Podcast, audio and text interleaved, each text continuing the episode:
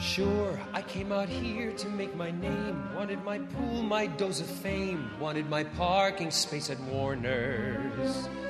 But after a year, a one-room hell, a Murphy bed, a rancid smell, wallpaper peeling at the corners. Sunset. Hello, everybody, and welcome to the Oscar Watch Podcast, the podcast where we look back at past Best Picture winners for your reconsideration. I am your host, Stephen Bugia, and joining me is the one, the only... Wait, I know you. You used to be big. I am big. It's the podcasts that got small. Oh, Amy Thomason, joining me for this very special edition of For Your Reconsideration on the nineteen fifty Best Picture nominee, Sunset Boulevard, directed by the great Billy Wilder, written by Billy Wilder, Charles Brackett, and uh, one other man, I believe. D M. Marsh. And D M. Marsh, starring the one, the only William Holden. Yay! Gloria Swanson, Eric von Stroheim, Nancy Olson, Fred Clark, Lloyd Goh, plus a large number of faded uh, nineteen thirties film stars, as well as the uh, director's cameo by Cecil, the great Cecil B. DeMille. Uh, what can one really say about Sunset Boulevard? It uh, was ranked number twelve on the A F I Top one hundred American Films list of the twentieth century. Uh, it is the movie people think about when they think about movies about Hollywood. Uh, really, it's like, folks, I would love I would love to say we're going to have some criticisms about the film, but really, I can't think of any. So we're just going to jump right in and ask, Amy, I know this is your jam. You are the oh. Billy Wilder fanboy, a fangirl, extraordinaire. Um, when did you first see this movie, and have you seen it more than twenty times or less than twenty times? I would say more than twenty times. I saw it first, I think, when I was in high school, and I didn't know how epic it was till I got older. But you were talking about this is number twelve on the A F I list. This movie is tied for first on the Amy Thomason Top one hundred. I thought, uh, wait, I thought the Amy Thomason Top one hundred was not ranked. It is up to a certain point, until I started having to think about movies in chunks, like all the Woody Allen movies I could think of and all the, you know, okay. other movies. Uh, so, but definitely def- so my t- top so, three movies. So, okay, tied for, tied for number one. What's number one? Gone with the Wind and Goodfellas. You have, you have a three-way tie for number one. I really do. They're all perfect films. I don't see. I don't. Uh, I don't see. I don't know how. I, I. I do not know how I feel about a three-way tie for the top spot. It sounds like you just want to have your cake and you want to eat it too. I do, and I didn't add Sunset Boulevard until last year. I've shown it many, many times to my middle school students, and the fact that even they love it. Okay, what is what really is, says a lot. What What do middle school kids like about this movie? I asked them in, in my extensive research for this podcast. Okay. They all want to listen to it too. I was like, "Oh, I have to be careful what I say." Then, no, just kidding. Um, hello, everybody. Hello, kids. Glad to, uh, glad to have you listening. I love them. My wonderful accelerated drama class. They love the opening shot of William Holden laying in the pool, and that look at him being dead.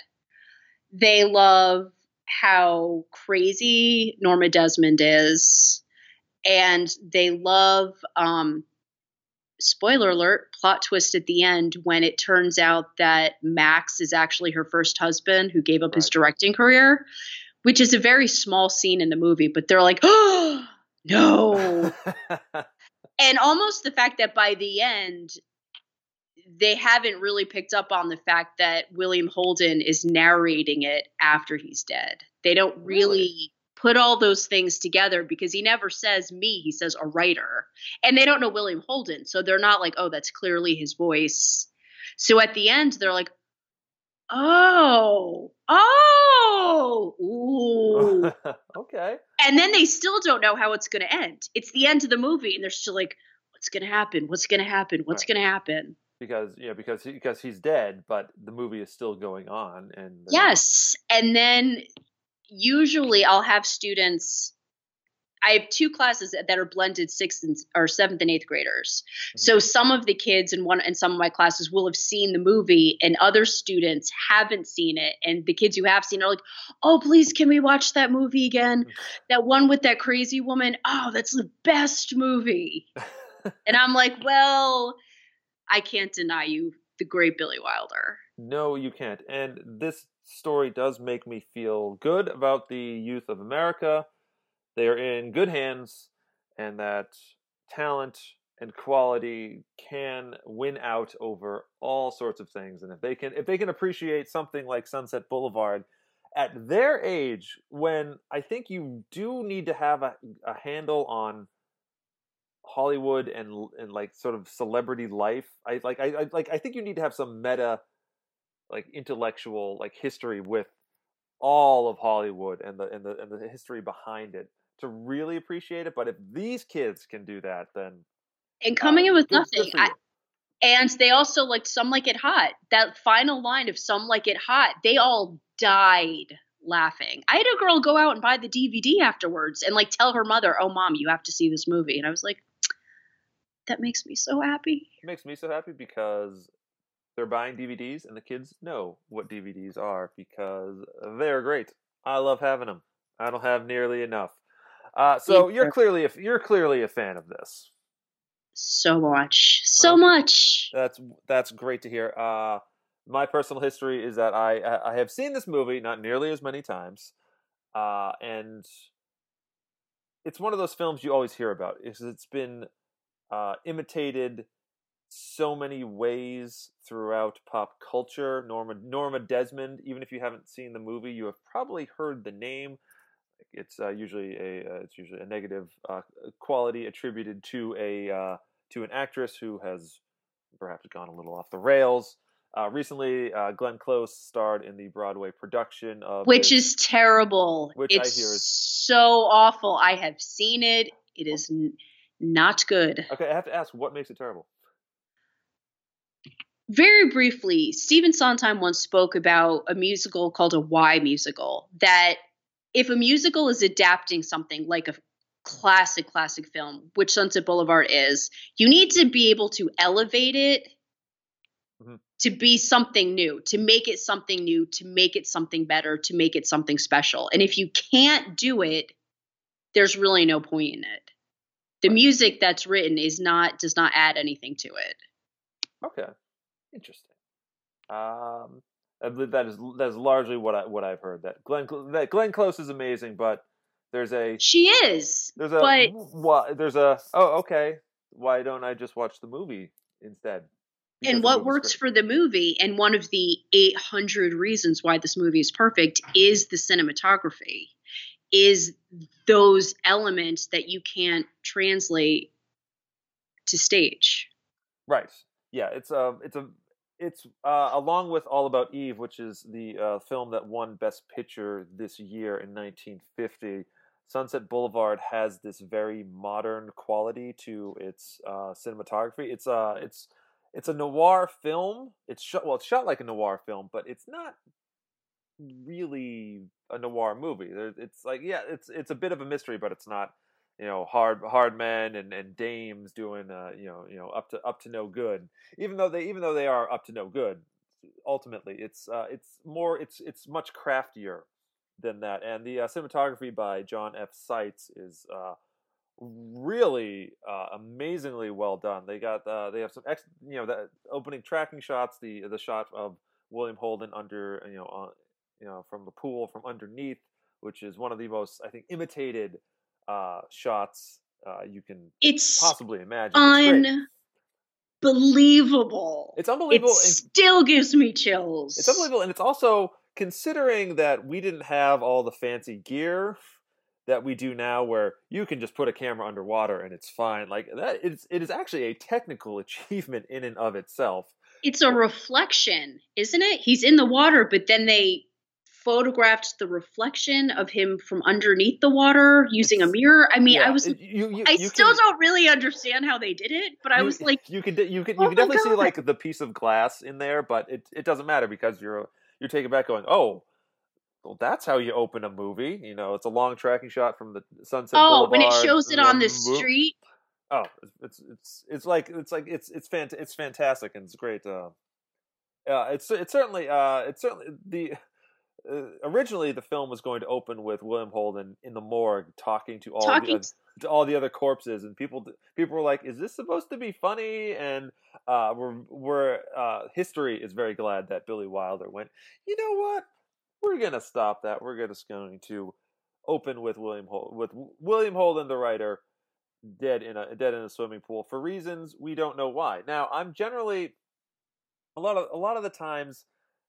When you cut to the when you have the end and then you cut uh, to uh, what happened beforehand, you have to be a very good director to pull this off. And we have had the had the pleasure, like uh, with actually All About Eve and All About our Eve. last movie and and more as well, to really, mm-hmm. uh, you know, we've been in the presence of great masters handling this. A lot of times it's like uh, some non, it's some nonsense on T V where it's like and two and. Two to two days earlier, and then all the action happens. You're like, oh, well, whatever. But here, it uh, it really adds to it because you're watching this movie about Joe Gillis, William Holden, uh, and you're going, what did this guy do to end up in the pool, and how did he end up in the pool? Did he drown? What happened? Uh, and it's uh, it's a very it's a very satisfying way of setting up the uh, the journey, and in that. You're now invested more fully in the journey and not just, okay, what's going on? And that William Holden, and like you said, it takes a master film director. It takes Billy Wilder. That is who it takes. He's very That good. I feel, you know, All About Eve, we had talked about the narration. Right. And very inconsistent that all of a sudden this character out of literally nowhere, all of a sudden is narrating part of it. And the beginning is narrated and that's fine, but then it doesn't ever come up again at all in the film. This is a perfect use of narration. Yes. And I like it because I like that he doesn't, William Holden's voice doesn't reveal that he's the corpse. You don't, which is why my students kind of didn't really put that together. He says it like he's just a regular omniscient narrator. Correct. Hey, here's a, here's a, a, a crime's been committed. And yeah, you're kind of like, ooh, Sunset Boulevard, crime has been committed. And he does it, and it's interesting that he says nothing but the facts, considering that Jack Webb, who was in Dragnet, was in the film too. Sorry, that was just such an interesting connection. My dad was like, I didn't know Jack Webb could smile because he always played Joe Friday, who was such a gruff, serious guy. And in this movie, he's like Mister Smile, Mister Nice, having parties, enjoying his life. But the narration is consistent enough throughout the film mm-hmm. that it really, really works yeah. and brings it out and it ends on the best note. It does. And the, that's really well done. Right. The narration works because it's not only it, uh, it, it is, it is, uh, it, it's, it's very much a, the tell part of the show and tell. It's, it's, you know, you're, you're seeing some, you're seeing stuff that's happened, but you know, and he's telling you, but because it is, and like I, I, I knew, like I knew going in that okay, that the person, the person in the pool is William Holden. William Holden is narrating, so okay, he is, he is telling, he's telling us this, and I think that plot con- concept, that that way, that way of framing it, allows the narration to be a little broader and looser because this is okay. This is not, this is not just the third person omniscient narrator, as you said. This is.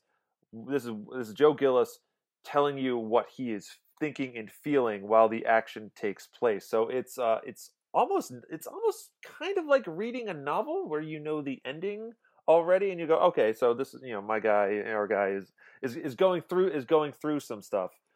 Uh, it's it is a it is a shorthand to uh, you know to uh, to storytelling, but again. It's Billy Wilder. He's able to get away with it because he does it so perfectly, and the narration is is fantastic, and it's certainly helped by uh, William Holden's uh, performance, both uh, talking and uh, you know acting in general. It's uh, it's it's a great. Uh, it all comes together in the end, really, for, for the film. It's definitely not too much, and it's not too little. It's like the perfect amount. Right. It's a perfect and, amount, and I'm I'm glad they resisted the um the tempt because I'm sure there was a temptation to have uh, Gloria Swanson n- narrate some stuff that it becomes, you know, we're we're we're we're voyeurs watching Joe Gillis watch Norma Desmond, and you know we're, we're we're we feel like like we're we're two times removed from the the the madness that is occurring mm-hmm. on Sunset Boulevard, and that is just a little taste of what is to come. We're going to take a uh, short break, and when we come back, we're going to discuss the uh, nineteen fifty Academy Awards a little bit more. We have already discussed that in our All About Eve episode, and where Sunset Boulevard had a lot of nominations, but not enough, apparently. So, stick around.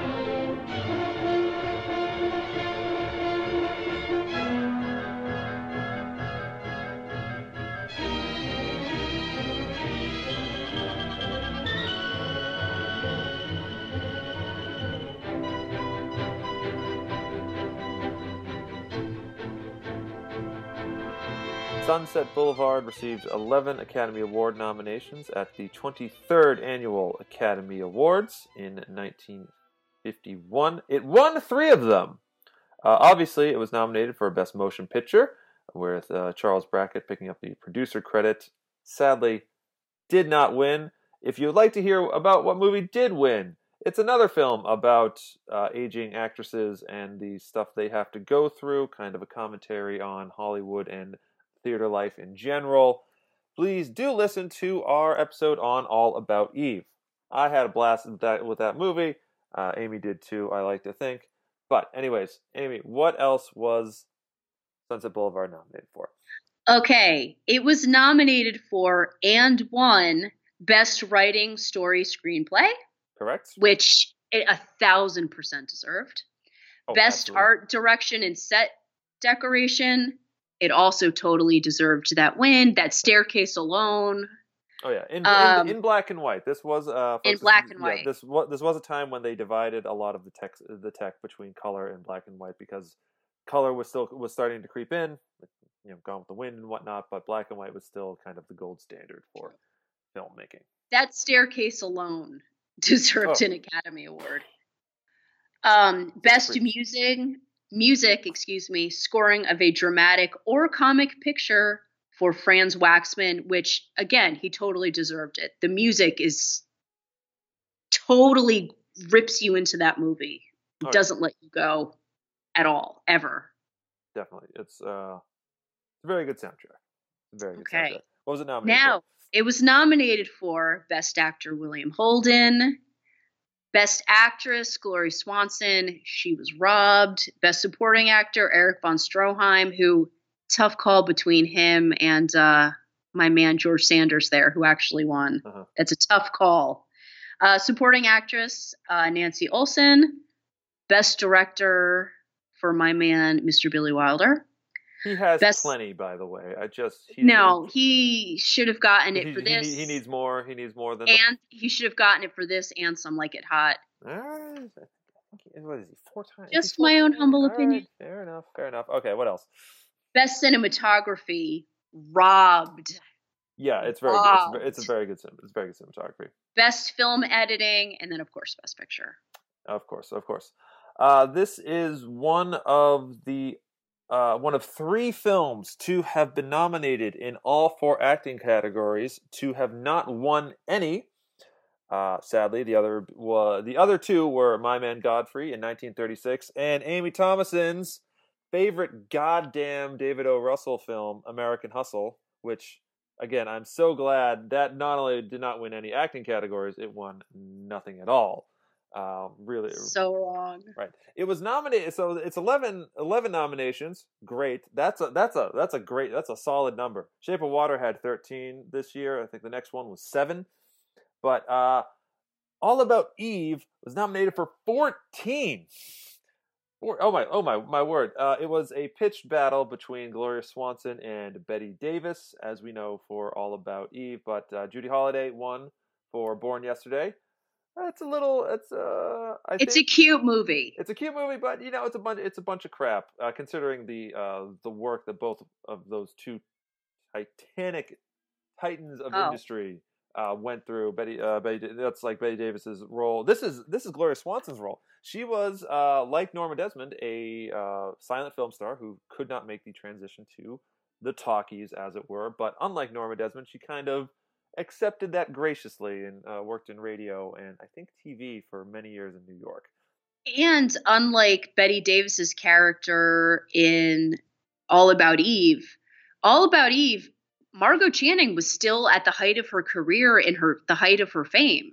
She was worried that she was starting to fade.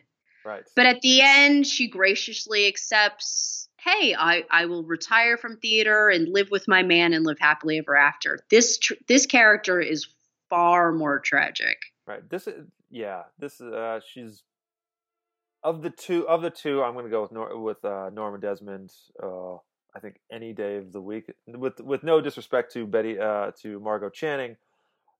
She Norma Desmond is just so much is so complicated and against the grain of what you expect from uh, a certainly a woman back in nineteen fifty. Whereas Margot Channing, she like as we said, kind of upholds the status quo there. Uh, Best Supporting Actor Eric von Stroheim, uh, great silent film director who I believe did actually direct Gloria Swanson in a number of films during her uh, her heyday as Paramount's number one star, and Amy, including the one that they watch in the film. Yes, uh, which, which I, believe- I didn't know until about six months ago when I revisited the movie again. And little side note, it was the movie I believe was called Queen uh, Queen Christina, uh, yeah, and Queen something Queen of Hearts. Yeah, sure. And no, Queen Christina is a Greta Garbo movie. Okay, Queen of Hearts.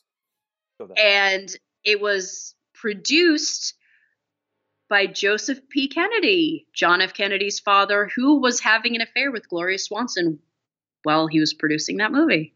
Really? You are you're full of very true, interesting facts. What, what, yeah, what, they had a big time, big time affair. Was he the Nazi sympathizer? Was it, wasn't one of them? Wasn't wasn't there a Kennedy who was a bad, who was like a terrible person? I mean, he was a Nazi sympathizer, and he in England preached appeasement. And basically was like, let's just give in to, you know, democracy's over, because he was the ambassador to the United Kingdom. And uh, he ruined his own political career. Mm, okay. Because people did not forget that. No, no, but we elected his son. I just, I'm, I'm starting to have flashes of The Crown and uh, King uh, King Edward there being all Mister Uh, you know, Nazi. No, King Joseph Kennedy was definitely an definitely. anti raging anti-Semite, and but yes, he did have an affair with Gloria Swanson. He produced her movies, which were directed by Eric von Stroheim, which is the movies that they show in the film. How brilliant is that? Billy Wilder, you are the greatest. It makes a lot of sense. Plus, very easy to secure the rights to a movie when you have the guy who directed them right there on set with you.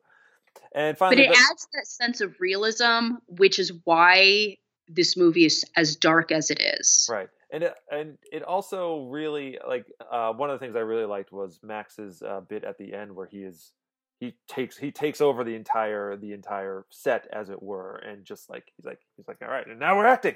And you're on the you're on the staircase scene. You're coming down right. like oh, he's, he's camera he's, action, it's, and what a way to end the movie. The guy is dead. You're still like, there's only how many minutes left? What's going to, is, is she going to freak out? Is she going to this? Is she going to that? And the great Billy Wilder uh-huh.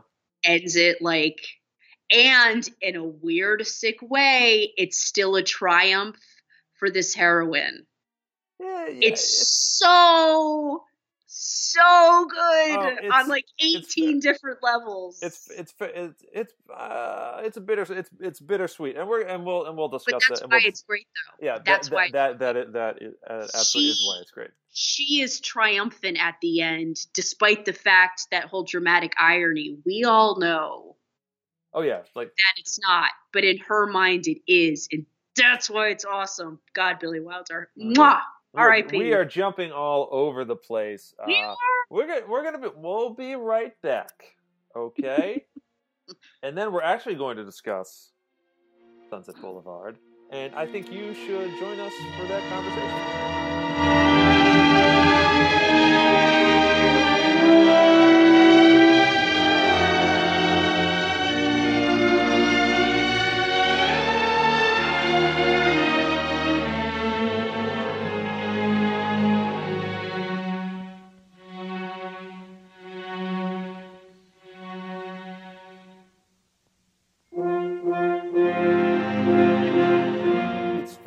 To imagine that people don't know what Sunset Boulevard is all, all about, especially now that we've talked about it for a long time already on this show. But what is Sunset Boulevard about?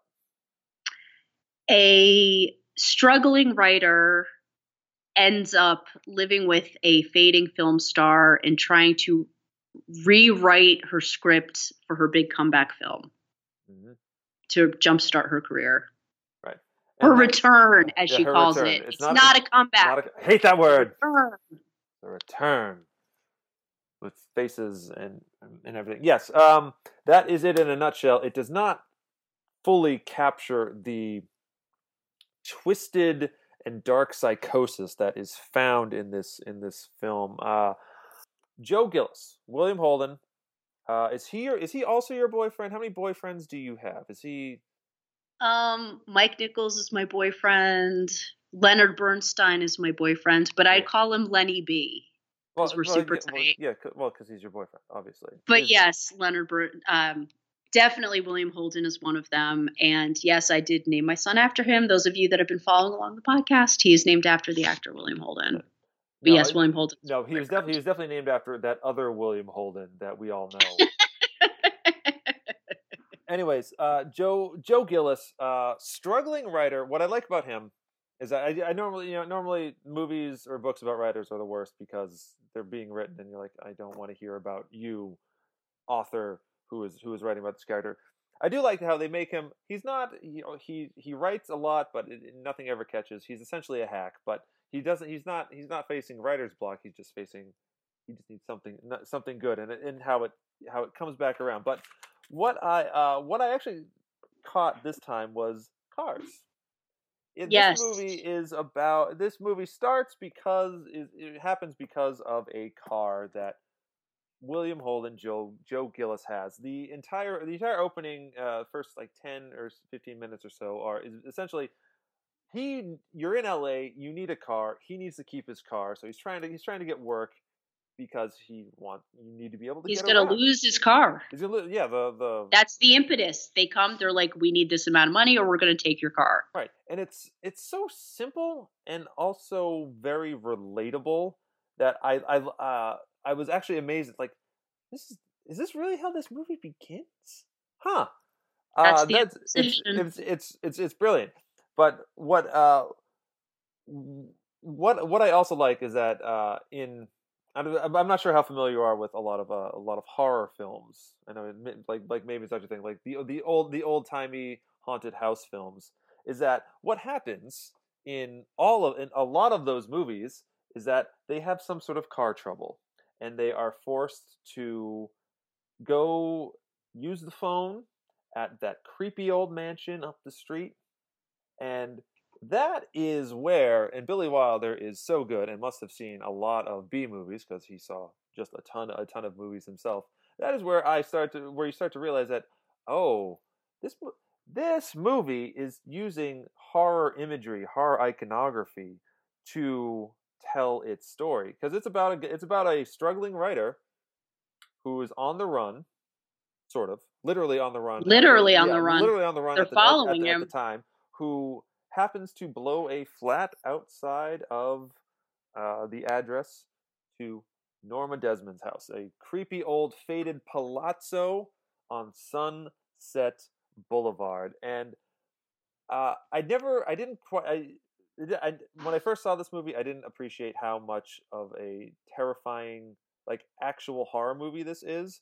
But in doing research for this, you realize that, oh shit, this uh, Joe is the supple young sort of uh, initiate, and Norma Desmond is the is the reclusive vampire who is here to suck Joe's life force. And you have, of course, you have the creepy butler and and all of that. It's uh, it's really. really fascinating, spearheaded entirely uh, by Joe Gillis. How is William Holden in this film to you? Is this the most well, William Holden role? Let me let me just begin by touching on a couple points at the beginning. The okay. fact that he thinks the mansion is empty because he sees a rat when he gets there. Yeah. Then he said the previous owners, the previous owners, like they're not there anymore. There's this layer of dust. They also, not only does he use horror movie imagery, he brings in Miss Havisham from Great Expectations. Right. And just the lingo of the movie absolutely kills me. When he said that Miss Havisham taking it out in the world for giving her the go-by. Like, that's just such a great nineteen fifties line of a movie. And yes. when he talks about how broke he is, how he has his car at the lot, and he says, you know, this guy didn't ask any questions. He just see your heels and know the score. And I'm like, I just love all those those lines, those noir lines. Right. But but but, but they are it, but they're also lines that a guy like Joe Gillis, a hack writer, would absolutely say. Exactly. And so it's just, and I think a lot with this movie is I think you need to see it more than once. I've picked up on things just in my last, you know, five viewings. Anyway, getting back to your question, though. I didn't want to interrupt you. Okay. Getting back to your original question. He, the great William Holden, was, of course, not the first choice. Montgomery Clift was the first choice, who I don't know if he has the edge, maybe, that William Holden has. He definitely looked young and he was beautiful, and I could see why an older or any woman on the planet would kind of lust after him and fall in love with him. Um, Holden definitely has the bitter, cynical thing down. And um, he really delivers those dry lines and the narration very well. Right. He has a, Which, there's there's there's a weariness to him. He's kind of unlike, say, Nancy, um, Nancy Olson, who's fresh faced and ready for, you know, very very, very ambitious. He's kind of been beaten down. He's still got those amazing the, William the Holden looks, but but he's not. He's and I think at the time, I think Montgomery Clift would have looked too young and fresh faced, because Joe is kind of in between. He's not the faded, I've been successful, but he isn't that young, fresh-faced kid either. He's kind of in the middle, and that's what makes that hard that that character so much more complex than just, oh, he's the pretty young kid. He's not. No. And I also think that he's also a very, very underrated actor. As famous as he is, you don't think about him as like, oh, a Cary Grant or a Jimmy Stewart, blah blah blah. Um. And, you know, we had talked about in Network, Peter Finch gets all the credit for that movie. But let me tell you, William Holden has many moments in the movie Network that are like, damn. Yeah. I, I mean, so, everyone everyone has moments in, in Network especially. But yeah. Holden, Holden as, as, the, as the old executive. Because it wasn't the showy role. He doesn't get the mad as hell and I'm not going to take it anymore monologue. So it's not as flashy. But I feel like he was so good and so solid. And I think the cynicism, but closer to the end, you also find out that he does also have a heart. I think he's just as complex as Norma Desmond, but not as showy. Correct. Uh, yeah, he know he knows, he knows, and uh, Holden knows, Joe Gillis knows that this is the Norma Desmond show. This is uh, like he. We need the the sort of subdued straight man, as it were, to uh, go up to contrast the uh, the insanity of Norma Desmond. And Holden Holden walks that fine line between he's uh, you know he's you know he's he's younger that he's younger than Norma, but he also, like as you say, he has that uh, you know he's he's seen enough where he can deliver the lines that Norma Desmond needs to hear. The their their their back and forth sometimes, or little mutterings under the breath, are are really great, and only a person, I think, really in Holden's situation, when played against someone like Gloria Swanson, who's who's older, can uh, can really bring out the role. And yet he also doesn't totally get overshadowed by her either, and that's why it's such a hard role. Yeah. He does still hold his own, because when I saw this on Broadway and you have a Glenn Close or someone huge, then they always, in the musical, it's just like they just found some dude right. and just popped him in there. You know what I mean? But that he played the complexity of being afraid of her, hating her, being repulsed by her, feeling sorry for her. And I remember closer to the end of the film when he looks at her and he's like, look, you're the only one who believed in me. Yeah. And almost like he's grateful to her. And he's like, you're the only person in this stinking town who ever really believed in me at all. And it's such a tender moment for a moment that's not one of the big memorable scenes right. in the movie, but, but that he says that, that he acknowledges that she did actually do something for him. Okay, that which which which is, leads me to my next question, is that uh, you say that you know he's repulsed, he is you know grateful. Does Joe Gillis love Norma Desmond? That's a loaded question. That's why I asked it. You, I, I know. Feel like if anyone Gosh. knows, it'd be you. Um, I feel like he cares about her. And he sees her for what she is. I think at the beginning, and I'm going to start with a line. Everyone knows the line, I am big, it's the pictures that got small. Right. That's one of the biggies ever. Billy Wilder, when he and his buddies wrote the script, when he sees her, there's a ton of different ways he could have said this line. He could have written the line, hey, I remember you. You used to be big. You're Norma Desmond. He could say, aren't you Norma Desmond? Mm-hmm. You used to be big, whatever.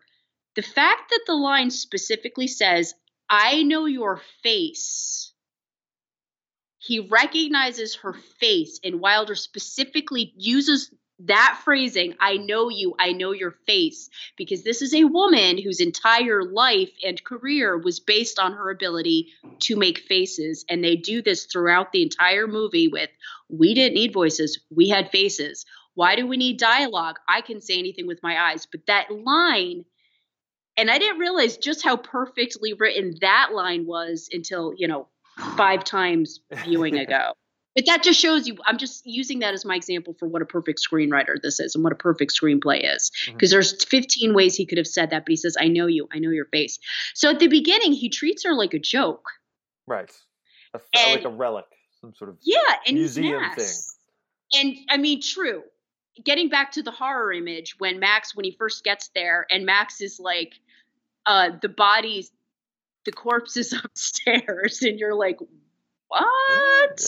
And they're having a funeral for her dead monkey, and they're treating it like it's their child. Right. Which, which, by the way, I love how it's never mentioned again. It's just one of those. We he walked in to a story already happening, and is just like, okay, this fine, this fine, and it's just dropped. You're like, okay, that that is very that's so weird and so macabre. I love it. What's happening here? It's it's a, it's a great lead-in. But but getting back to, does he love her? And he treats her like a joke. And he's like, yeah, you used to be big. I recognize your face. And she says, of course, I am big. It's the pictures that got small. I'm not going to go into how perfect that line is. And he's like, oh, well, maybe next time I'll bring my autograph book or some cement. And he's really mean and dismissive of her. Oh, yeah. And very disrespectful of her. And then as he gets into it, he does. She starts pulling him in. and he doesn't like the fact that he needs her. But on the other hand, you know, he is laying out in the pool and kind of having some fun.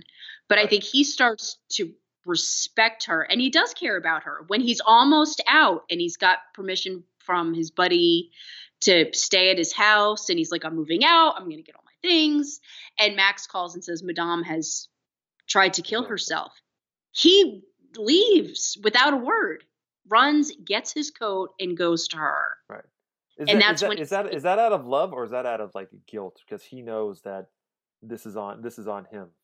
I don't think. I mean, he's definitely not in love with her in any kind of like traditional sense. Okay. Okay. But I think it's definitely more of a respect, and I think I do feel like over the course of the movie, he's he learns like we do how famous she was, how there wouldn't have been Paramount Studios without her. When he goes and he's like, she had all the, you know, this whole line was her dressing rooms, and we all sort of like, wow, she really was a Gloria Swanson back in the day. Right. Right. See, and I, he learns, I'm nothing. And he realizes in a way he's also not good enough for her, because this is a woman when they're dancing the tango and she's like, oh, Valentino used to dance here. And he's like, but I'm not Valentino. I'm just this hack writer. I'm like, she's still out of, she's as crazy and decrepit and whatever. She's still way out of his league. Right. Right. But I, I don't even know if it's, if it's a respect at this point. We meet Joe. He's uh, he's uh, I think literally hungry. He needs money, and you know he's uh, I think he's you know he sees an opportunity there to help out on the Salome script. And he thinks he's so clever. That's he, what I love. He's he like, thinks, but, oh, but like, I started hatching a plan of my own, and you're like, oh, Joe. It's like, oh, like you like that's that's the honeypot right there. Like I wouldn't be surprised if Norma had done this before. She and she just pull she pulls him in, and it's so effortless on her part because she's so manipulative and um, uh, she like, they're they're emotionally abusive to each other, but to see yes. Norma be as sly and uh, cunning without even realizing it, because you know because their their their faculties are missing yes. up there, and he doesn't realize that she's Max has already gone to his apartment, unpacked all of his stuff. He wasn't going to go anywhere. Yeah, it's like it's she's like, like whatever. I, like, You're I just gonna the, stay here, right? Like I like I made I made the bed this afternoon. It's like, wait, how did you know I was stay here? Like, and there's ah. the toothbrush and the razor. And when he's sitting there and he's looking at it, this is so good. This is all Gloria Swanson. She has her leg up on the chair, and she kind of has her hands wrapped around her legs, and her fingers look like spider. Wow. Yeah. Legs, like tentacles, like it looks like a claw, and she's just watching him and just slowly with smoking the cigarette, and he's like, oh, well, I'll come back tomorrow. She's like, no no, you'll stay here, right. And then she says, do you want the job or don't you? And you're like, she's got him, got it. Right. They don't like, even, they don't even know how fucked up things are. Joe Gillis, you don't even you don't know who you're playing right. with. It, it, you but, it, you know, you know, but but you know what he like he likes he likes the eighteen suits and uh and the and the shoes the and the cuff the, yeah, the, because because if the lady's paying for it, why not why not get the more expensive one. Yep. And you know I uh full disclosure, I am something of a kept man. I stay at home, so my uh, my wife works. I look at, look after I look after my daughter, so I know uh, what it's like to be with a uh, older, entirely far more successful woman. And uh to uh and I I it's certainly not as messed up as this. I'm not trying to say like, oh, I'm Joe Gillis and my wife is Norma Desmond, because she would kill me. Wait, wait, I'm pretty wait, much wait, shit. Wait a minute, Norma Desmond does that. Uh, but it's uh, it's it's it's very intoxicating to have somebody take care of you like that. And uh, yeah, but certainly for um, for a man in nineteen fifties. Like that, it has to be so. Like he's at war with himself, I think, over like I'm supposed to be working. Like what is this? Like Norma, this is, this is he's he's he's never he's never comfortable. William Holden is never comfortable until he until unless he is with uh, Betty Schaefer at the beginning ever so, like, you know, during the the blossoming of their of their friendship and romance. And even then he's not comfortable because then, oh, Betty Schaefer's engaged to his like best friend who has been described as like the greatest guy you ever yeah. want to know. The, the, the nicest guy and nice guy the quality that is not a quality you look for in an assistant director. You need somebody who is you need the uh, you need a bulldog of an assistant director to keep all of those damn actors in line. But if you got a if you got a nice you got a nice assistant director, kudos to you. But she definitely wears the pants in that relationship. Oh, I totally love does. When they're playing cards and she's like, empty the ashtray. Oh yeah. And when she sends him in for cigarettes and she's and also, you know, I'm gonna buy you a suit. Why? Because I'm tired of looking, looking at you in those clothes. It's not like right. I love you and I want you to have nice things. It's just like, I'm tired of looking at you schlep, schlep around in that hideous suit. So I'm going to buy you clothes. And by the way, get rid of your gum. That really annoys me. Right. Uh, I, I, I was watching those scenes. I was thinking, fuck, Norma Desmond is negging the shit out of Joe Gillis. He, she is pickup artist extraordinaire, except in an emotionally manipulative, combative, destructive sort of way. I'm like, oh my God. That is, uh, I mean, what? All right, well, we've talked about William, William Holden. We've gone gone at length. Uh, we have to talk about Gloria Swanson, Norma Desmond. What makes She's amazing. Norma an all-time great? One of the most enduring characters in all of cinema.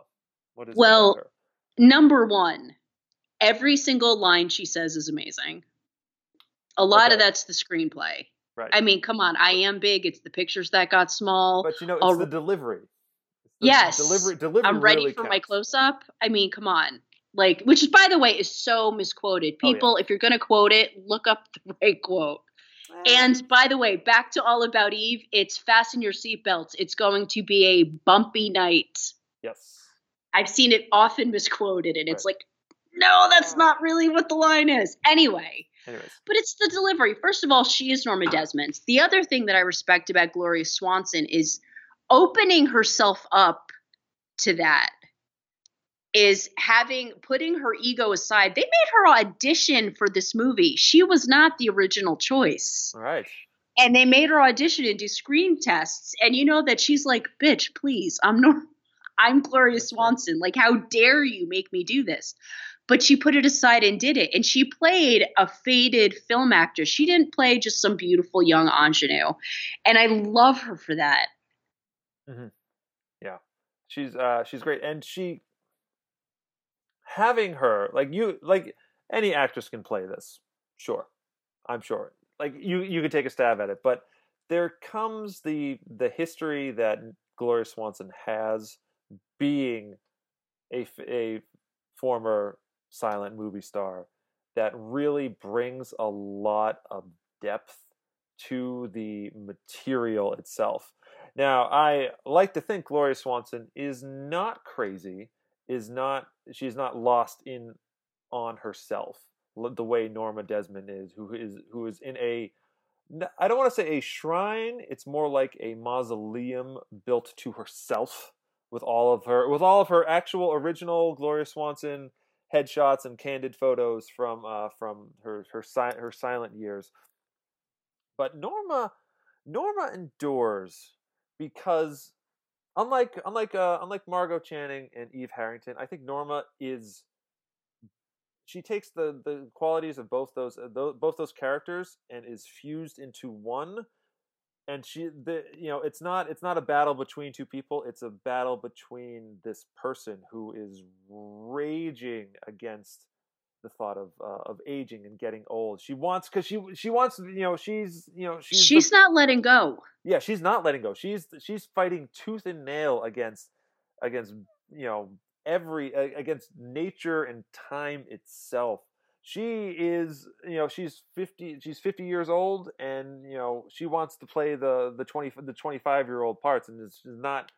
She's not cognizant enough to realize that the game has changed, and you shouldn't be doing that anymore. And that's And there's no shame in that, but she's surrounded. And he, Joe says that to her. And there's Joe, no shame in being fifty unless you're trying to play a young girl of twenty-five. And that's another great line.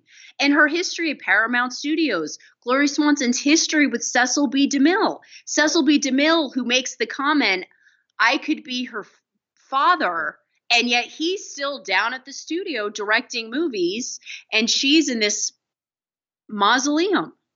Mausoleum. Yeah, it's uh, and that says so much. And the fact that the Academy Awards were just this weekend, and you have Rita Moreno wearing the same dress she wore when she was twenty. You have Helen Mirren, who is sexy as all get out. Oh my God, she's really. She's not just beautiful; like she's sexy. She's hot. Exactly. Meryl Streep, who's at least sixty. I don't know exactly how old she is. But these women who are still sexy and vibrant and wearing gowns and doing important work in film, and then to sit and go back and watch Sunset Boulevard where it's like fifty, right? And she's this relic. Right. But and, and I love her relationship with um, Cecil B. DeMille, because in that little exchange when he's like, hey, young fella, apparently that's what he really called Gloria Swanson when they worked together. Wow. So all of that Gloria Swanson-ness is what made Norma Desmond as amazing as she is, with right. the help of the perfect screenplay and the perfect direction. Yes.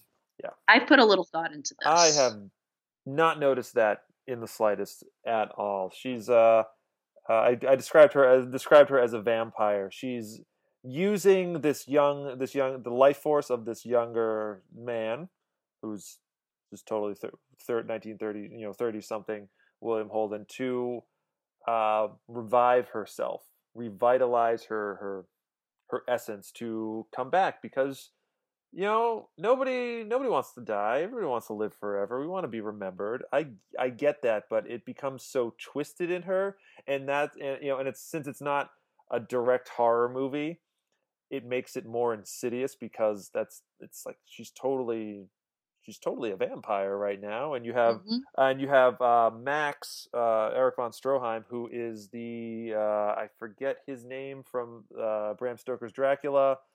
The, I don't know, uh, but the, yeah, yeah. The, yeah, but the the the the, uh, the uh, servant who has been so who has been mesmerized by by our Madame, by, by, and by, he calls her Madame.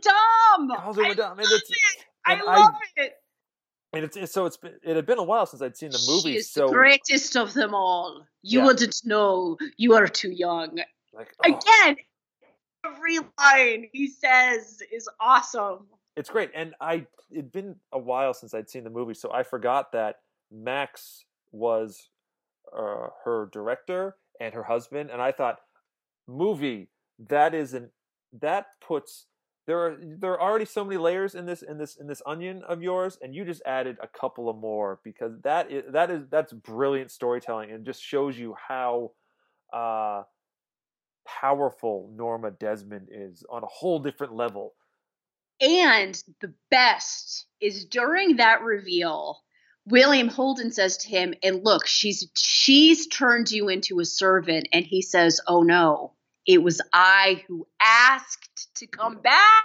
I know. I found life unendurable after she had left me." And you're just like, I mean, jaw on the ground. It's you're like, oh my God.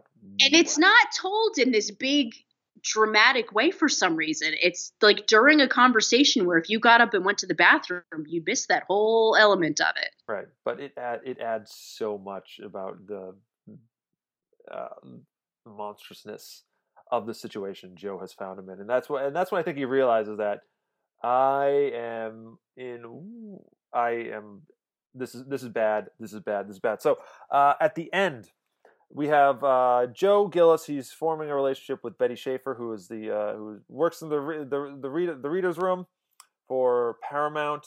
They're writing a script together, which is uh, which uh, which by the by the way I thought was uh, very clever. It was because it's a script about two people who work together, who live together, but are on separate schedules. They sleep in the same bed. I go, oh, he's actually kind of describing, you know, he's going, he's technically sort of describing himself and Norma, mm-hmm. uh, you know, slightly later on in the movie, where he, you know, goes out at night while mm-hmm. she's asleep to, uh, to, to work on this entirely different life and establish this relationship. Uh, he calls Betty over to the mansion on Sunset Boulevard. And what what happens, and uh, why does why does Joe do this to uh, to poor Betty? To poor Betty. I feel that he realizes that she is such a. I mean, and they couldn't have cast a more fresh-faced, bright-eyed, innocent-looking girl. No. Yeah, yeah. And I think that he.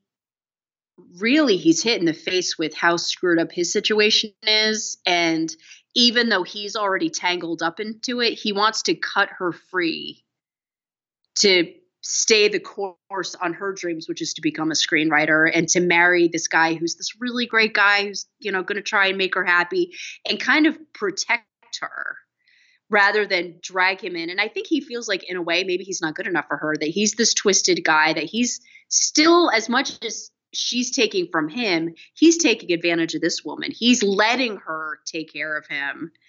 Right. And, and he's like, I just need to get the hell out of here. I'm going to leave her.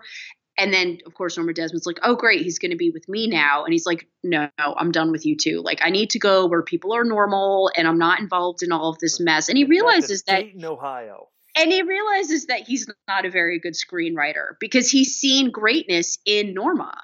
Yes. That despite everything, she was an amazing actress. We see we see evidence. We see her silent films. But with, we talked about All About Eve. We talked about how we never actually saw Margot Channing actually act. Right. In this, the use of those movies is so effective because you can see how beautiful she was. You can see that she was – you believe it. Right. And you see her do her little Charlie Chaplin thing, and she's funny. She's got oh, a good sense of humor. That's brilliant, actually. I love that scene. So yeah, she does that whole thing. So we know she's great, and he and he knows that. And I think being with her realizes makes him realize how mediocre he actually is. And he's like, I just need to put all of this crap behind me. He can't really be friends with his friend anymore. That's not gonna work. And I think he feels guilty about that. He says that. He's like, Artie. The, Artie. He's like, Artie, you could never imagine a better guy. Yeah. And he's like, I need to, she needs to go. She needs to marry him. Norma needs to do whatever Norma needs to do. And I just have to get out of here. Right. And, uh, you know, so he, he his choice is, is, is no choice, which would, he's, they're kind of love triangle. He decides that I don't want any of you. And which really was the best decision. It's the, it's the best that it's, doesn't end I mean, well for him. No, it doesn't end well. Like it's the, it's the, it's. I think the most narratively fulfilling of it, uh, because because because it, it leads it leads to the end. If he went with, uh, you know, either either way, Norma's ending up uh, insane. Uh, if he went with Betty, if he just le- if he left uh, Norma for Betty, I which would have been a very Hollywood ending. It, it, he ends exactly. up with the young girl. They become successful. You know, yeah, they run off it's, together. It's, it's happy. He, he, a he, lesser, he escaped. A lesser filmmaker would have ended it that way, but exactly. not Billy Wilder. Exactly. Because, because he, be, yeah, because a lesser filmmaker would have said, you know, like, no, this this young, this virile young man is supposed to be with this even younger woman because that's the way of things. We're supposed to, as uh, All About Eve did, uphold the status quo. This is the nineteen fifties. This is Eisenhower. This is Truman. This is like this is this is the time. This movie says. No, he's, you know, he, it, it's almost like it's, it seems like he's choosing, um, at least to Betty, like he's choosing Norma Desmond because he's caught in this web and he is, there's no, there's no escape. And for, for him to start something with Betty would be to destroy them both. And I think he sort of kind of almost understands that he, you know, he's, he's, he's, he's a goner in some way or another, whether it's because, whether it's through his force of will being just, you know, slowly, you know, eked out of him over the course of years, or whether he's going to get shot. I don't, I'm not entirely sure, but he, you know, so he, you know, goes up and he starts un, you know, un, taking off all of his fine jewelry, packing up and just leaving, and just leaving, which brings us to the ending. So we oh. see Norma, Norma, who bought a gun in the in the third, brilliant use of third act. Gun, by the way, because you know we don't see it. We don't see you know. She just mentioned, "I bought a gun. I bought a gun. I'm gonna kill myself. I'm gonna use it." And she's like, "Don't you?" Th-? And she's like, she shows him the gun. You're like, "Oh, this is this is brilliant. Like, all right, see what see what's happening. She shoots Joe as he as he's uh, leaving. He falls in the pool. Oh, that stagger and the music's playing. Yeah, it's like oh, I, I like oh, I love I love I love squib work back in the nineteen fifties because they just did not even bother. Like, you just got shot and your your suit will be fine. It's just whatever. Just fall. Just fall in the pool. It's it's okay. And that, and you're like, okay, well, the movie ended. Great. That is not where the movie ended. That's the end. And it of, could have ended there. A lesser filmmaker, yeah. lesser filmmaker would have ended it there. That's where, but that's where I believe Joe's narration stops because he's he's come to the end of his his story. I like to think he, you know, since Joe is in almost every scene, or at least every every scene he narrates, Joe Joe's in. I think not quite yet though. He does say, "What would the reporters do to her? The headlines oh, right. destroy okay, her." Okay. Well, all right. Not to cut you off, but no, he, no, no, he has a little thank bit you, more to go. Thank, He's got a little you, bit thank more. You for correcting me. He he says something like, "And that's where you've come in." Right. He talks back directly to the audience. That's where you've come in. I'm at the end of my story, but what's going to happen? What basically sets you up? What's going to happen? What's going to happen? Right. And then, and then we come to uh, the. Press is it presses all over the apartment. Cameras, the, the, the cameras, the lights, the sound. They're they're everywhere. The police are questioning Norma, and Gloria Swanson has had a complete and utter psychotic break. At this point, Norma is just she's just putting on her makeup. Her eyes are like huge. huge. She, like I don't know how she does it. She has this thing where she. She's like, I'm trying to look like a crazy Katharine Hepburn, and she's totally pulling it off. And it's got that. It's the silent film training. It, yeah, the it silent is. film it's... training. She always, she doesn't turn her head. She'll slowly, throughout the movie, she'll slowly roll her eyes to the other side of her head, and then she turns her head every time. I started yeah. doing it myself after I saw the movie. I did it for like at least an hour and a half. That's that's fair, but she, you know, you know, but. The police are like the you know you know they're like oh the, the cameras are here the cameras she's like cameras, cameras. And she's in costume she's it's, in her Salome costume she's in her Salome costume and then you have I think uh, one of the most brilliant shots in in film history where it's Ever. her slowly descending the staircase and. It's like everyone knows that they are in a movie. All they all stop. They all listen to Max as he's directing things. And you want to say something. And they don't move until she passes them. Yes. And it's slow motion without actually being slow motion. She slowly walks down, and then they slowly turn towards her. Mm-hmm. And Max saying the lights, camera, action. Yeah. It's it's it's it's, so it's, it's, it's, it's, a, it's a very it's very satisfying for both those characters because they kind of he's back yeah, in his glory. Yeah, he's back in his glory. She's back in hers. Even it's so short lived, uh, but it's so as as we alluded to, it's like the most bittersweet. Like I don't know really how I feel about this, but good job, Billy Wilder, because that's so awesome kind of ending. And everyone there. Playing along with it, having enough respect for her. No one is making fun of her. No one. Hedda Hopper, who's this real life, bitter, cynical, out to destroy people with her articles about them, gossip columnist, is crying. Yeah. Because it's so, they're all just swept up in this tragedy and they give her that moment and I can't even. It's just every single thing in the entire frame is perfect. There's yeah, nothing right. out of place, and everything's there for a reason. Right. And then she gives a impassioned speech to her, the, the crew, saying, "It's so glad to be back. I've missed you, and we're going to make another film and another film and another, another film. film. And because this is my life, yes. and I'll never leave you again." You're like. And it's just you and me and, she, and those beautiful people out in the dark. And so then she acknowledges the audience, but like we're her audience watching her do this. So it all comes together right. and, full circle. And then she, and then she like twists herself. When, and I have to imagine that Billy Wilder said, "Be Nosferatu" from the uh, from the, uh, the the brilliant uh, silent silent movie. She's got her hand kind of up, and she's she's not she's not walking. She's it's almost like she's sort of. Floating towards you, and her face is just up, and her eyes are wide. Her smile is like crooked, And, uh, you know, she says the most famous line. line. So what, and what, and what is the, what is the actual line? I'm going to look it up to make sure I don't misquote it. Okay. All right.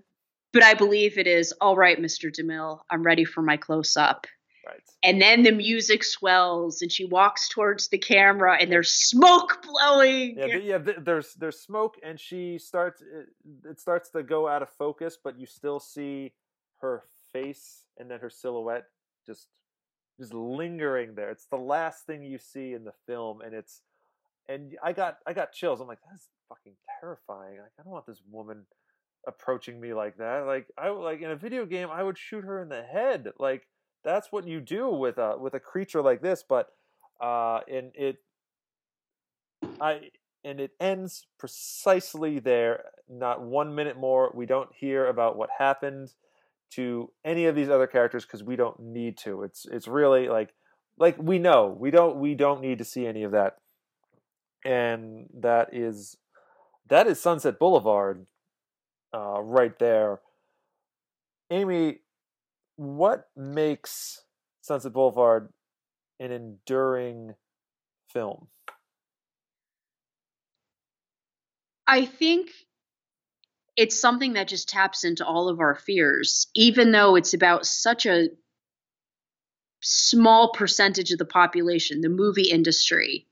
Even though we're not all in the movie industry and we can't relate to it that way, we're all a part of the movie industry, all of us who love movies, yes. all of us who love the magic of film. And that's really what Norma is. She loves she loves film. She loves that magic. When she goes back to Paramount Pictures, it's like she's back in her glory days and she loves the work.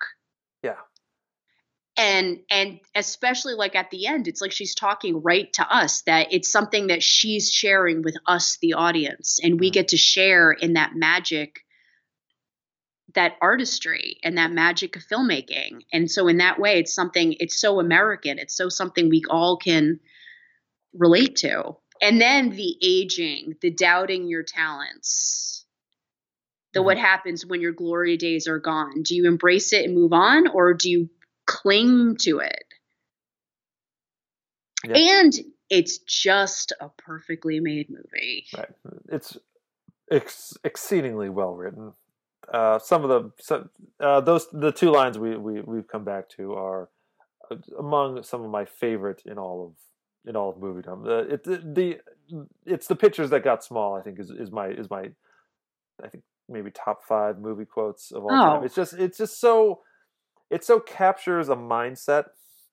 Like we like we're living in uh, we're living in two thousand eighteen right now, and we think the nineteen eighties are the old the olden days of movies. They were, you know, all shot on film, and the, the special effects sucked, and but we are essentially as removed from uh from the like the the end of the eighties as Norma Desmond is from the silent era during this time. Mm-hmm. And so much has changed, and so it's it's hard to think of that, like we think of like, oh, the good old days. There were good old days before our good old days. And even good old, more good old days before that. There's mm-hmm. this, um, it's a it's a stunning look at how time can time can ravage us, uh, as you say, and how uh, especially entertainers, people who live off of applause and adulation and the lights and all of this media presence. They, you know, we they they give us so much. They give us these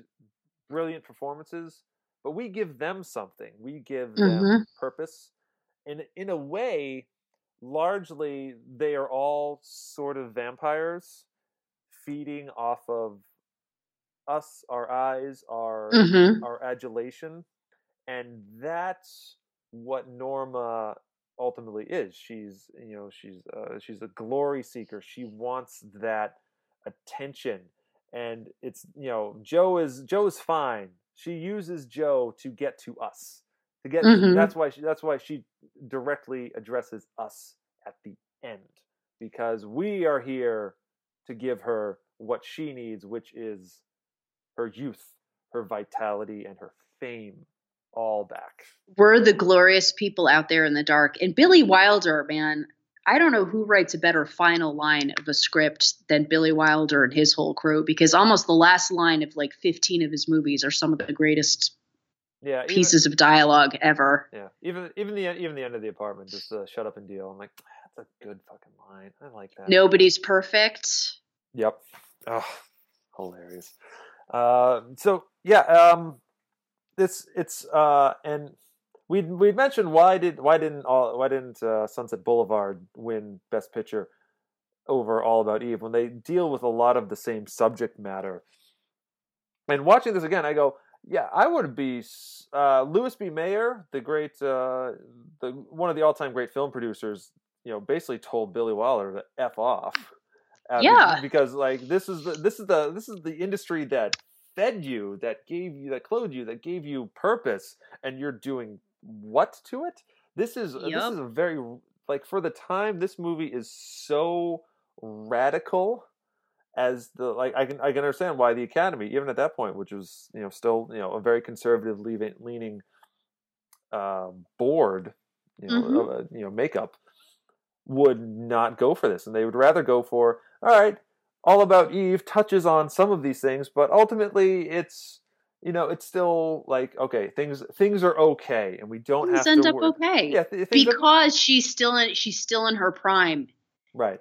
And and because it's not and, be, and because she wants to be prime. because she wants to be her she wants to be a wife now, and, and like, she's walking away on her terms, right? Sure, I'll give up the reins to this young actress, and that's sort of a cop-out. Right, it it was. Norma Desmond, she does not she does not cop out, she does not relent. She doubles down every step of the way. And even if I, she has to write the script, she's going to bring silent movies back. I mean, right. she she's fighting it. Yeah, she's, she's, and I almost admire her a little bit more than I would admire Margot Channing, who's like, okay, whatever. Right. Almost like, almost like theater. Like, really, it didn't. It it the, almost like theater didn't mean as much to Margot as film did to, because even when she went to Paramount, and yes, of course, she's a diva. She knows the lighting guy. She knows the guy at the studio, the, and the she remembers their names. And yeah, she plays it. She plays it. She she she played the game. She plays it well, and it's uh she's. Every she is one of the most complicated female characters in film history, and I think any any older actress would love to play her, especially especially Glenn Close, who kind of, you know, she started doing her own thing. She sort of dropped off the radar, but we all still know know her. And um, she I'm, she had a T V show, I think, for a while. Damage, I don't know. Yeah, Damages. She had Damages. Yeah. But, uh, it's. It's like it's like one. It's like the. It's like that role that like I would love to like when I am older and you know like past you know the, and the glory days are behind me, like that's the like you want you want to you want to play Norma Desmond. You don't want to be Norma Desmond when you grow up. No, but you want to you want to play her because. But I could see so why actresses back then would have been a little oh I don't know. Yeah, and it, it was it was a uh, his future wasn't kind to Gloria Swanson. She got offered many more roles, but all of them were essentially uh, all of them were essentially. Norma Desmond at that point, so she didn't. And really she was have... smart for not doing it. Yes, yes. Good didn't... for you, Gloria Swanson. Did not typecast herself. So, um, it's uh, it is a tough one. Uh, all did about this Eve. Deserve Best Picture? Yes, did... Really? Well, okay. I'm trying to be a little more, you know, crit- critical and nuanced. Both films uh, touch on the same thing. They're extremely well done. They each won a screenplay award. Yes. Mankiewicz directs the. Shit out of All About Eve. Billy Wilder directs this uh, one of the one of the great great great things. But I mentioned that All About Eve. It it didn't feel like it had aged all that well. It mm-hmm. it, it was it was very much a time capsule movie. It was like this is, is a movie that could only be made in the nineteen fifties. It's it's all of its machinations, all of its mm-hmm. themes are very of the time. Sunset Boulevard endures because it is. Timeless. It, uh, yes, it's made in the nineteen fifties about a nineteen twenties actress, but it is so it it the the universal themes of of of aging and fighting and fighting against time itself, I think, are will always be relevant in uh, in media and, and in storytelling, and that's why that's why like Sunset Boulevard. This is uh, this is not only the best movie of nineteen fifty. This is one of the best movie of the of the nineteen fifties. One of the greatest movies of all time, and that Agreed. it didn't that it didn't Agreed. win best that it didn't win Best Picture is it. It makes you you know we, we have the we have the luxury of seventy years. Since, yes, uh, seventy, seventy years of this. But like I have, like, and at the time this was scary and dangerous. But like, oh my God, I feel like they dropped the ball so hard on this Definitely. one. Uh, which is not to say All About Eve isn't, isn't good. It's just All About it's Eve. It's very is, good. It's it's it's great. It's great. There's it's great flaws even. though. There There's are. flaws in All About Eve. I really think Sunset Boulevard is one of the few opening shot to b- the blackout at the end is perfect. It's it's. There are not weaknesses. Every line is perfect. The use of narration, perfection. The shots, the music, the story, the acting. Every single thing is just, it is. It's a, it's a masterpiece. And I don't consider every movie a masterpiece. No. There's movies I like, but like, oh, maybe we could. No. Yeah. Billy Wilder, man. Mm. Billy Wilder. R I P Yes. Uh, we lost him. Um, Many years ago, and it's. Uh, I remember. Uh, anyways, um, so you have been listening to the Oscar Watch podcast. Thank you so much for joining us on this uh, very long edition of For Your Reconsideration. If you uh, like what you hear, if you want to say that, wait a minute, All About Eve does deserve, did deserve Best Picture, you can write us an email at oscar watch podcast at gmail dot com or find us on social media and yell at us there at OscarWatchPod. Amy Thomason, where can folks find you? A Thomason eleven on, I almost said YouTube. Twitter. Twitter. On Twitter. That's Where's the my one. brain? There we Where's go. my brain today? Uh, next week, in celebration of Guillermo del Toro winning not only Best Director, but Best Picture at this year's Academy Awards, we're going to take a little step back to two thousand six when he won Best Original Screenplay and his movie won Best Foreign, uh, was nominated for Best Foreign Language Film, but did not win, in a segment I like to call Foreign Your Reconsideration, uh, where, we, where we will be talking about the one and only Pan's Labyrinth, uh, which I'm looking forward to I, it. I have not revisited that movie in a great many years, and I am curious to see how it holds up against The Lives of Others, which is the film that won that year, and I think is one of the best movies of the. And if our audience wants to prepare, uh, I believe it's available on Amazon Prime for streaming. Oh, well, just in case anyone in our audience wants to prepare for next week. And I know, like my like my mom and dad, who finally watched this movie because I said you need to watch it before you listen to the podcast. Hi, so Mister yay, Missus Thomason, thank you for watching. Thank you for listening, everyone. Mister and Missus Mister and Missus Eckert, that was my okay, maiden sorry. name. So it's okay. Oh, apologies. Anyways, uh, thank you so much for listening, folks. Until next time, we'll see you on the red carpet. I know my way around here. The cardboard trees, the painted scenes, the sound here. Yes, a world to rediscover. But I'm not in any hurry, and